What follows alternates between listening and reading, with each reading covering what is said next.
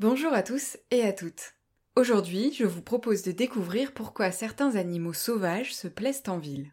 A priori, la pollution, le bruit, la circulation et le goudron ne font pas des villes les lieux les plus accueillants pour la faune sauvage. Au contraire, l'urbanisation est responsable de la destruction de nombreux habitats d'animaux et entraîne bien souvent le déplacement ou la diminution des populations. Pourtant, pour certaines espèces, la ville offre d'indéniables qualités.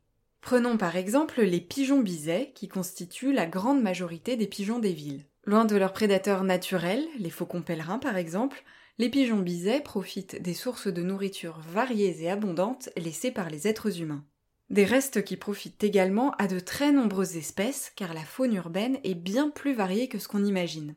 Par exemple, à Paris, on compte 1300 espèces animales, dont des chauves-souris, des fouines, des tritons, des écrevisses, des moules d'eau douce et des hérissons.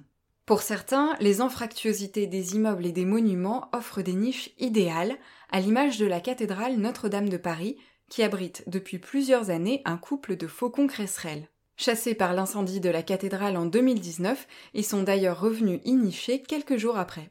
Un autre avantage des villes, c'est qu'on y emploie peu de produits phytosanitaires tout en y cultivant une grande variété de fleurs. C'est une combinaison idéale pour les abeilles. Elles profitent également en ville de températures en moyenne plus élevées qu'en zone rurale et du coup, elles butinent sur de plus longues périodes. Résultat, les ruches donnent plus de miel en ville qu'à la campagne. Les villes influencent aussi l'évolution des animaux qui y vivent. Des chercheurs belges ont montré que les individus des villes sont plus petits que ceux de la campagne, notamment chez les araignées et les coléoptères. La raison est simple, les individus plus petits arrivent mieux à réguler leur température corporelle et à faire face à la chaleur des zones urbaines.